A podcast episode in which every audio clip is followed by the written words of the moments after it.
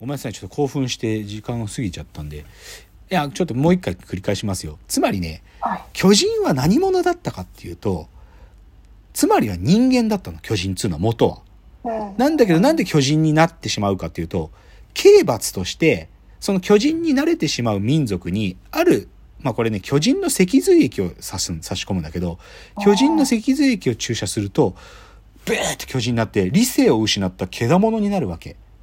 で、そいつらが、じゃあ島をね、取り囲むようにうろうろしてる限りにおいてはさ、島の内側に壁を入れた閉じ込まってる奴らがさ、外の世界に出てこないわけじゃん。だって巨人がうろうろついてて危ないんだから。うん。っていう意味で、巨人はある意味で、巨人こそが壁だったんだよね。なんかそいつらが外に出てこないための、牢屋っつってもいい。だから、自分たちが倒すべき相手だって内側の人から見ると思えてたものが、外側のやつからすると、内側にいるやつが外に出てこないための牢屋として、なまあ、番犬って言ってもいいけどね。でもまあもっとえぐいもので、牢屋として巨人はそういう存在だったの。だからも、だからね、さらにこの物語をしさらに読み進めていくと、だから、でももともとは巨人、巨人っていうのは兵器だったんだよ。兵器。巨人大戦つって敵国を滅ぼすための兵器で、なんか、巨人、巨人の脊髄液を注射した人間はバーンとでかくなってもうむちゃくちゃするから、兵器としても巨人使われてたし、さらには特殊な能力を持ったある王家の血筋を持った巨人は、その、その自分たちの民族の記憶を改ざんするような洗脳装置としてもその巨人は役割を果たすわけ。だからね、巨人ってものが最初はなんだか分かんなかったやつが、なんか人間だったかもしんないし、刑罰として巨人になるんだとか、もしくは牢屋としての巨人とか、へ巨人は兵器だったんだとかね、究極的には洗脳装置ですらあったんだっていう、そういうことがバカバカ化されていくわけ。だから最初、ただキモい、怖い、こいつに食われるって言ってたやつが、なんかね、その姿、なんていうのかな、新しい見え方がバンバカ提示されていったのが巨人って存在なんですよ。で、これがすごい面白いところで、で、全く同じ、なんていうか、この、見え方がどんどんどんどん新しいものに変わっていくっていうのは、進撃の巨人の中のもう一つのモチーフである壁にも言えるんですよ。壁。はい。で、壁っつうのはさ、冒頭のせ説明で言えば、世界をと、を分けてくれるものだよね。だから巨人のいる方と自分たちがそこから巨人に侵略されない、それを分けてくれるものが壁だったっていう意味では、うん最初は巨人から守ってくれるものだったわけよ、壁は。はい。けど、けど、でもだんだんとさ、でも、なんていうか、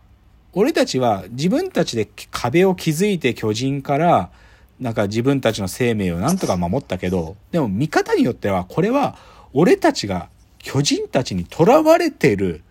そういうものだろっていう見方もできる。だから、あのね、ある時その壁が壊されて巨人が、あれ久しぶりにニューって出てきた時にね、ナレーションで、僕たちは100年ぶりに思い出した、この、この巨人に囚われたこの世界をっていう、俺たちはそうだ、だ。守っ、自分たちが守ってくれいる、守られてる環境にいたわけじゃなく、囚われていたんだっていうことが、冒頭からだからもう壁に2つの意味が与えられてるわけ。でしかもね、これがさ、話が進んでいくとね、ある時壁がね、ちょっとその壁の、まあ変な、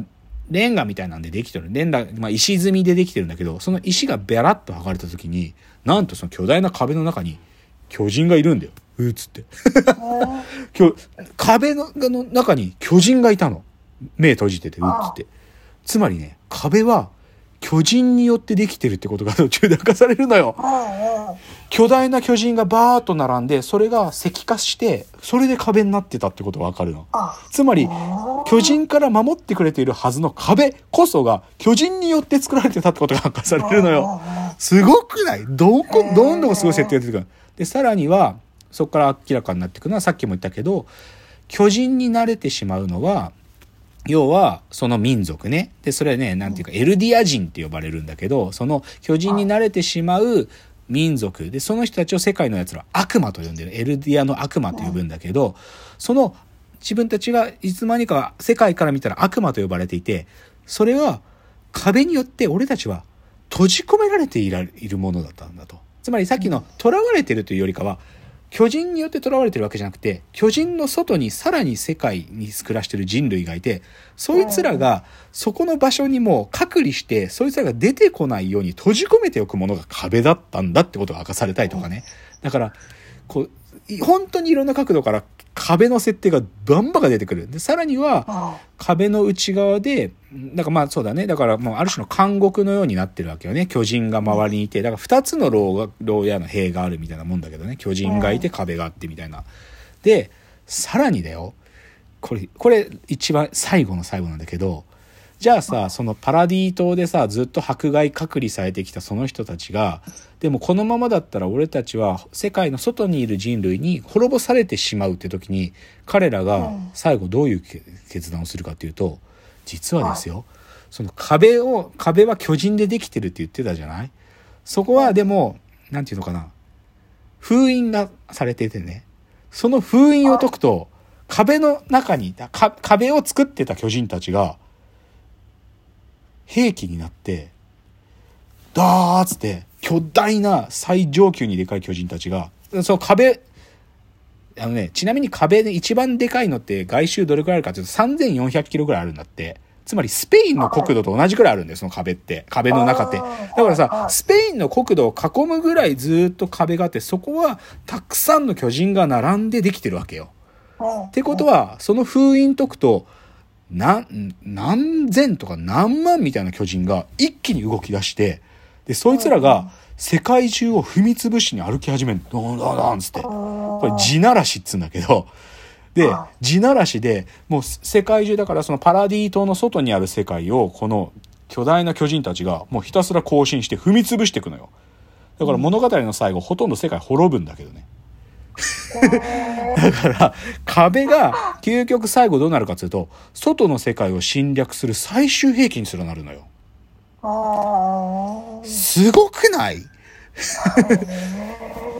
だからさ、これ、はっき言ってね、まあ、進撃の巨人って、他にも伊佐山先生の伏線がたくさんあるとか、そういう解釈たくさん好き、皆さんやってらっしゃいますよ。でもね、僕が一番燃えてるとこどこかっつうと、その、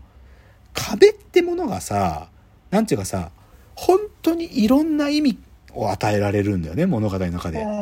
壁が、最初は自分たちを守るものだった。けどそれが自分たちを閉じ込める牢獄でもあり、最終的にはそれは兵器だったんだと。しかもそれは巨人によって使われてたんだとかね。そういうことがバンバン書かされてるんで、もうね、この新しい設定が漫画で、連載で公開されたためにみんな度肝抜かれてたから、ええー、っつって、でね、これはね、でも、なんでそんな漫画が作れたかって、おそらくこれは僕の、なんていうか、伊佐山先生の制作プロセスから考える上で、多分ね、物語の設定初期の段階で、多分、巨人と壁っていう二つのものがあった時に、もうね、物語を設計する段階で巨人と壁のあらゆる角度、この人たちにとって壁はこういう存在だけど、この人たちにとってはこういう存在。巨人っていうのも、最初はわけわかんないって見えてるけど、実はこいつらから見たら兵器だったりとか、刑罰によってなんか巨人化させられた囚人なんだとか、そういう設定を多分ね、出し切ったんだと思う。物語の書き始める最初に。だから、ある意味、これ、後でもいいんだけど、ある人が言うには、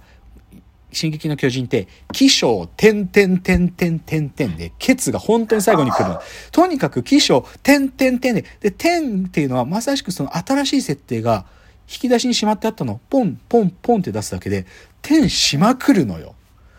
そういう物語なんで、で、だから、究極言っちゃえば、その壁に対する見方が、立場によって全然違うから、今日のタイトルで言うと、要はね、入れ子構造みたいになってんだよね。なんかさ、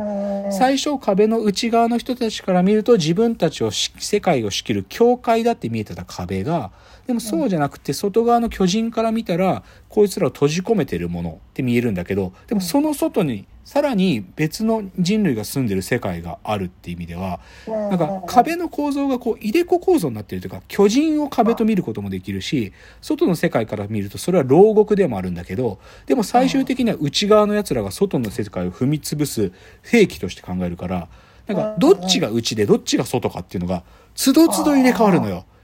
そう。巨人の中に閉じ込められてたやつがうちなのか。そうじゃなくて実はそれは外のやつらをわざとそこにこうやばいから閉じ込めてたものとかなんか内と外の関係が常に反転し続けるのね。そ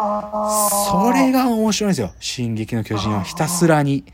ひたすらに面白い。で、しかもそのモチーフはまさしく壁だからさ、壁っていうかさ、まあ今日言葉で言うと変幻って不思議じゃない？なんていうかさ、地平線ってさ、地平線の向こうどうなってるかわかんないじゃん。水平線。だけど、僕らの視覚上はそれが縁だって見えるわけでしょ変幻、縁として。で、壁ってさ、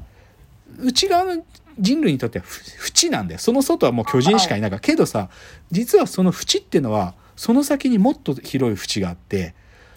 逆言うと外の世界から見た時もこっち側が縁だったんだと。もう、み、み、どちらかというともう二度と触れたくない、もう縁で、縁の外側だったんだみたいな、この縁っていう構造が、なんかどっちから見ても常に入れ子構造で書き換わっていくのよね。これが面白いのよ。とにかく面白いの、これが。だから、進撃の巨人、まあ完結して29巻ぐらいですけどね。まあアニメで見る人もいいんですけど、僕が一番楽しんだ部分は、このね、中心的な、まあ、アイテムと呼ぶべきか壁とか巨人という概念がね、もう更新されまくってくるのにめちゃくちゃ興奮するの。こんな物語見たことない。こんな物語見たことないっつって。だから、巨人はまあグロテスクな描写とか設定が面白いとか伏線すごいとかいろいろあるんだけど僕が一番ハマってたのはこの壁とか巨人っていうものが作品世界中でぶっちゃけもう毎話更新されていくってところが一番面白かったところなんですよね。じゃあ最後のチャプターでちょっと今日のきっかけの話をして終わります。じゃあ次です。